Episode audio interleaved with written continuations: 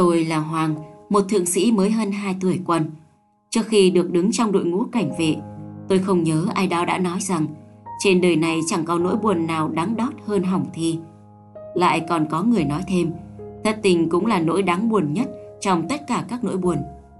Thế mà đã có lúc tôi lầm vào cả hai. Số là vào kỳ thi tốt nghiệp trung học phổ thông cách đây 3 năm, tôi chỉ đỗ loại chót bảng nên không đủ điểm chuẩn đăng ký vào bất kỳ một trường đại học nào. Trong khi đó, cô bạn quý cùng lớp tên là Ly, người đã nhận lời tỏ tình của tôi vào cuối một ngày sắp thi tốt nghiệp ở góc sân trường, lại đỗ điểm cao ngất ngường, được tuyển vào một trường đại học danh tiếng của thủ đô. Vì không vào được đại học, mối tình đầu của tôi bị Ly trả lại bằng một câu có thể gọi rất phũ. Giá cái đầu hoàng cũng phát tiết anh Hoa, như vẻ mặt đẹp trai thì tốt biết mấy nhỉ? Vì rất cú câu đó, tôi quay ngoắt góc vuông chia tay Ly. Sau cái khoảnh khắc tổn thương cùng cực, có thể gọi là rất đáng sỉ nhục ấy, tôi chỉ ngủ suốt ngày nhưng chập chờn như kẻ sắp chết lâm sàng. Cơm mẹ nấu, có món thịt kho vàng sẫm, có rau xanh tươi non vườn nhà mà tôi ăn như người nhai chấu. Mẹ là người thấu cảm với cảnh huống của tôi, luôn động viên. Còn thử đi hỏi xem, có trường tư thục nào tuyển không? Thường mẹ tôi gật đầu bừa, nhưng kết quả thi của tôi cũng chẳng đủ điểm chuẩn để vào các trường tư thục. Và lại tôi cũng không muốn mẹ phải vất vả thêm vì tôi nữa. Mẹ đã khổ nhiều rồi. Nhân đây tôi cũng chẳng giấu giếm gì ra cảnh nhà mình. Cha tôi đi làm ăn xa, có nơi chôn mới, nên khi mới học lớp 1, tôi đã nhìn thấy cảnh mẹ Tảo Tần nuôi ba anh em chúng tôi như một người đơn thân. Mẹ tôi đảm như một đàn ông tháo vát, biết sửa đồ điện, chữa nhà rột, xỉa mai, vắt đất đắp bờ ao. Mẹ còn biết khá nhiều các bài thuốc dân gian. Tôi nhớ lúc nhỏ, anh chị em chúng tôi hễ bị mụn nhọt hoặc sốt mọc răng, sốt viêm họng. Mẹ chỉ dùng các thứ cây lá trong vườn, khi nhai khi giã, chữa là khỏi. Chúng tôi vô cùng yêu thương mẹ. Hai anh chị tôi học xong trung học phổ thông là xin đi làm khu công nghiệp để tự nuôi thân. Tôi là con út, sức khỏe và dáng vóc hơn hẳn anh chị mình đến mấy chân kính. Tôi học cũng không đến nỗi nào, có lúc còn được thầy cô khen là nhanh trí. Nhưng học tài thi phận, biết làm sao được. Trong những ngày thê thảm với hai nỗi buồn khủng, tôi đã tự rút ra bài học thất bại. Trung quy là tính tôi hay hấp tấp, ngày chuyện chia tay với Ly, tôi cũng nồng nổi. Giá kiên trì hơn chút, biết đâu nàng sẽ mùi lòng, hoặc giả nàng chỉ nói đùa để thử tôi. Trong cõi nữ tính thiên la địa võng là một cậu bé mới lớn, tôi chẳng biết đầu cua tay nheo đầu đâu mà lần. Đang khi ấy thì công an về quê tôi tuyển lính nghĩa vụ, sùng vào đội quân cảnh vệ của Bộ Công an. Tôi vô cùng hào hứng đăng ký. Hôm đi khám tuyển sức khỏe, thấy các anh công an đều mặc cảnh phục, đeo cấp bậc quân hàm ở cầu vai, biển số hiệu ở ngực áo. Tôi mê mẩn cả người. Khi khám tuyển xong, anh Hồng Trung tá là người có giọng nói khá truyền cảm, thân thiện ôm vai tôi, khen chắc, lại còn khen thêm. Tôi có đôi mắt sáng, cách nhìn chăm chú. Đó là một trong các tố chất của người làm nhiệm vụ cảnh vệ. Hôm tiễn tôi lên xe về trung tâm thành phố, mẹ dặn dò. Hoàng ơi, mẹ biết con rất thương mẹ. Càng thương mẹ, lại càng phải cố gắng cho bằng anh bằng em, con nhé. Tôi làm vẻ đứng nghiêm. Quần dùng tươi tỉnh, đưa tay chào mẹ như một cảnh sát thực thụ, nhưng hai hàng nước mắt lại ứa ra. Thời gian hai tuần đầu ở đơn vị cảnh vệ, đám lính mới chúng tôi được học chính trị và tập các môn võ thuật cơ bản. Sau khi phổ biến nhiệm vụ chung của trung đoàn là bảo vệ các vị trí quan trọng bậc nhất của thủ đô, Trung tá Hồng tiếp tục giảng về nhiệm vụ cụ thể, phẩm chất căn cốt, đặc biệt là lòng trung thành tuyệt đối, xả thân vì đối tượng mà mình có trách nhiệm bảo vệ. Bất cứ đối tượng đó là một vị tổng thống của nước ngoài đến thăm Việt Nam hay một người nông dân nghèo, một cụ phụ lão trọng tuổi, từ miền quê heo hút về thủ đô viếng lăng bác. Chúng tôi đều gọi Trung tá Hồng là thủ trưởng, là thầy nhưng anh bảo chúng ta là anh em, người trước người sau chỉ hơn nhau chút ít về bề dày kinh nghiệm công tác thôi. Cứ gọi nhau là anh em cho thân mật. Nhưng lúc vào học tập, công tác thì phải hết sức nghiêm túc. Nghề cảnh vệ là nghề nhà binh, chỉ có hành động mưu trí nhất, dũng cảm nhất để đạt hiệu quả nhiệm vụ tốt nhất, chứ không được nếu như hoặc giá như thế này thế khác. Ít lâu sau, tôi thực hiện buổi cảnh vệ đầu tiên ngoài hiện trường ở vị trí tập kết, bảo vệ và hướng dẫn các đoàn khách vào lăng viếng bác, không để xảy ra bất kỳ một tình huống lúng túng nào. Xong một ngày sau đó, tôi gặp sự cố. Khi đang làm nhiệm vụ hướng dẫn trật tự cho thầy trò một trường phổ thông đến từ Lạng Sơn, nối vào dòng người vào lăng, thì tôi phát hiện ra, từ khoảng cách hơn 10 mét, có một cô gái đi cùng một anh chàng dáng bụi bậm, mặc áo bà lỗ và quần sọc từ taxi xuống. Sấn vào đứng chen ngang giữa một đoàn khách, toàn người ăn vận chỉn chu. Nhiều cặp mắt nhìn đôi trẻ này vừa lạ lẫm, vừa không thiện cảm. Vừa đi đến để giải quyết sự cố đó, tôi bỗng nhận ra Ly. Cô hồn nhiên vồn vã chào tôi và nói. May quá gặp Hoàng, bọn mình đang vội vì bạn trai mình bay chuyến trưa sang Hàn. Ưu tiên chen ngang chút nha. Chàng trai khẽ hất đầu về phía tôi, hỏi giọng kẻ cả. Anh bạn, linh động chứ? Tôi kiên quyết. Không linh động được đâu, mọi người thấy đấy. Hôm nay có nhiều đoàn về viếng lăng.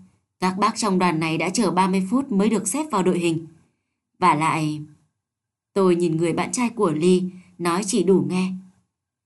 Vào viếng lăng, cần phải trang phục lịch sự. Chàng trai cười khẩy bảo tôi. Thế bọn Tây Ba Lô thì sao? Chúng vẫn quần sọc áo thun đầy khắp Hà Nội đấy thôi. Tôi lắc đầu. Ở đâu Tây Ba Lô ăn vận thế nào là việc của họ. Còn ở đây, tôi đều thấy họ vào viếng lăng với trang phục tương tác lịch sự. Ly nói chen.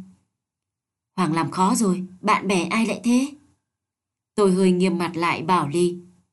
Mình có giải quyết cho hai bạn thì đến vị trí khác, cảnh vệ khác. Họ cũng không giải quyết đâu.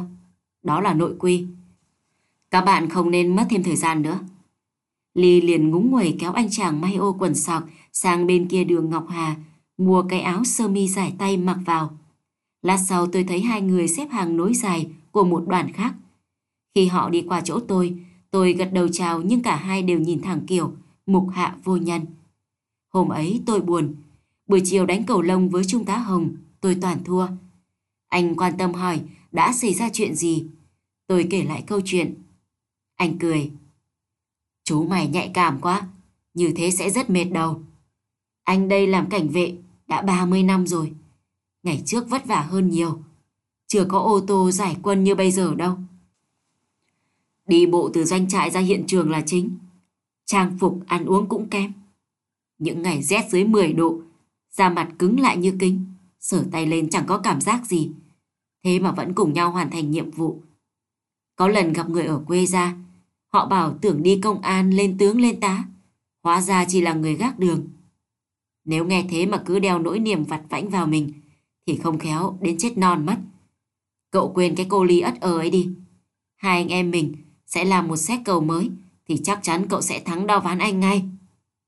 Không chờ tôi trả lời, anh Hồng đứng lên. Hai chúng tôi ra sân, vào một trận cầu đầy hào hứng. Một chiều hè tháng 6, lúc hơn 2 giờ, trời rất nắng từ khoảng cách cảnh giới hiện trường ở trạm gác cột cờ trước lăng, tôi bỗng nghe có tiếng kêu thất thanh. Cấp cứu, mọi người ơi! Tôi nhìn về hướng có tiếng kêu, nhận ra một người phụ nữ trẻ đang vẫy hai tay ra các phía kêu cứu. Bên chị hai đứa trẻ níu lấy hông quần mẹ khóc thét. Tôi bổ đến và nhận ra một người đàn ông, mắt trợn trừng, miệng ngáp ngáp, chân tay co giật liên hồi. Nhìn cảnh người bị nạn, tôi không ra đường gọi taxi vội mà ngó quanh xem có vật gì cho vào miệng anh ấy. Kẻo trong lúc co giật mà răng cắn vào lưỡi thì sẽ vô cùng nguy hiểm. Sở dĩ lúc ấy, trong tôi vụt ra ý này là do hồi còn ở nhà, mỗi khi anh em tôi bị sốt co giật, mẹ bao giờ cũng lấy một chiếc đũa, ngáng vào hai hàm răng rồi mới cho uống các thứ nước lá hạ sốt. Nhưng hiện tại, quanh tôi làm gì có chiếc đũa hay một vật hữu dụng có thể thay thế chiếc đũa được. Mà chạy vào phố nhờ nhà sân kiếm được một chiếc đũa thì liệu có kịp không? Nghĩ thế tôi liền nảy ra ý định cho ngón tay vào miệng bệnh nhân thay vì chiếc đũa. Trong tích tắc đó, tôi vẫn kịp nghĩ mình phải dùng ngón tay cái, vì ngón tay cái to hơn, ngáng vào kẽ hai hàm răng sẽ tốt hơn. Bằng một động tác dứt khoát, tôi dùng hết sức lực banh được miệng nạn nhân ra và thùa nhanh ngón tay cái của mình vào khoảng giữa hai hàm răng đang lập cập của anh ta. Ngay lúc đó, người bệnh lên một cơn co giật rất mạnh.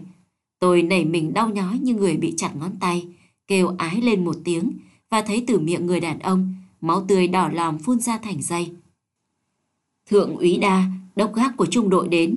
Anh cúi xuống tìm cách cứu ngón tay cho tôi, nhưng hai hàm răng của người bệnh đã cắn chặt như găm không thể nào rút ra được. Bỗng anh đa choải tay, rút ra cái ví da ở túi quần sau ra. Anh thận trọng thùa cái mép ví vào miệng nạn nhân. Mất chừng một phút thì một phần ba cái ví đã ngập sâu vào hai hàm răng người bệnh. Tôi cố nén đau, rút được ngón tay cái ra. Máu tươi vẫn chảy thành giọt. Thượng úy đa gọi taxi và hướng dẫn cho ba mẹ con đưa người bệnh đến bệnh viện Sanh Pôn gần đó cấp cứu. Anh Đa cũng định đưa tôi đi viện, nhưng tôi chỉ đề nghị anh gọi phone cho y tá đơn vị đến cấp cứu là được. Hôm sau tôi được tin người bị bệnh tên là Quy, người dân tộc, làm nghề sửa xe cơ giới ở Hòa Bình. Anh đưa vợ là cô giáo Hà cùng hai con về thăm thủ đô. Viếng lăng xong, cả nhà dạo thăm các khu vực cảnh quan khác, rồi ăn trưa để ra bến xe. Đi chuyến chiều về quê, bỗng dưng anh Quy bị phát chứng đau đầu dữ dội, mất trí giác.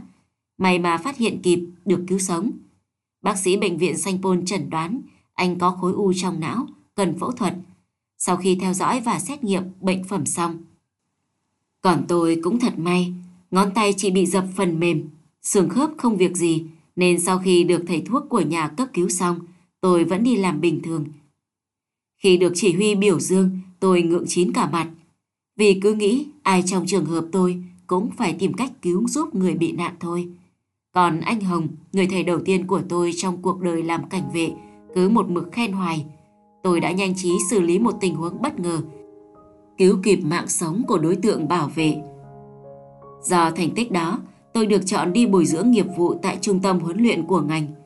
Hàng ngày chúng tôi học võ nghệ nâng cao và được xem cảnh vệ của đơn vị bạn diễn tập các tình huống hết sức mưu trí, điều luyện, sử dụng mọi khả năng trong tấn công mục tiêu xâm hại, bảo vệ tuyệt đối an toàn cho đối tượng được bảo vệ. Trước Tết, tôi được chỉ huy cho về thăm nhà. Quà tôi mang về biếu mẹ là một bó rau đắng mà nhà bếp ở trung tâm huấn luyện thường nấu canh với lòng gà rất ngon. Tôi còn xin được một cây mật gấu giống để vườn mẹ có thêm một vị thuốc dân gian. Đang giúp mẹ làm cơm thì nhà tôi có khách. Khách chính là vợ chồng anh Quy từ Hòa Bình đi xe máy vào. Tôi ngạc nhiên hỏi họ. Làm sao mà anh chị biết nhà em ở tận trong này? Anh Quy. Ở đường mồm chú em ạ. Mẹ tôi cũng ra đón khách, mời vào nhà. Tôi kể vắn tắt với mẹ về chuyện anh Quy bị bệnh và bảo Chỉ có một chuyện nhỏ mà anh chị đã đi xa gần trăm cây số vào Thanh Hóa để đến thăm nhà mình đấy mẹ ạ. Chị Hà liền nói Nhỏ là nhỏ thế nào hả em? Cứu một người là phúc đằng hà xa. Anh chị biết ơn em suốt đời. Nói đến đấy, chị nắm tay mẹ tôi nói như thưa. Vợ chồng chúng con ta ân bác đã sinh ra ân nhân cho gia đình con. Nếu chúng con không gặp được em Hoàng thì chắc chắn... Chị Hà đang ngập ngừng thì anh Quy nói thêm. Chắc chắn là xanh cỏ rồi bác ạ. Mẹ tôi ân cần mời khách vào trong nhà. Trong lúc chị Hà cùng mẹ tôi làm bếp, tôi pha nước mời anh Quy. Tôi thấy anh cứ đứng ngây người, ngắm bức ảnh. Tôi trong cảnh phục vệ binh, đứng cạnh người mẹ thân yêu của mình. Phía sau là một cây đào lớn đang rộ hoa. Và tôi chợt nghĩ rằng, anh chị Quy đến thăm là món quà Tết quý nhất năm nay của mẹ tôi.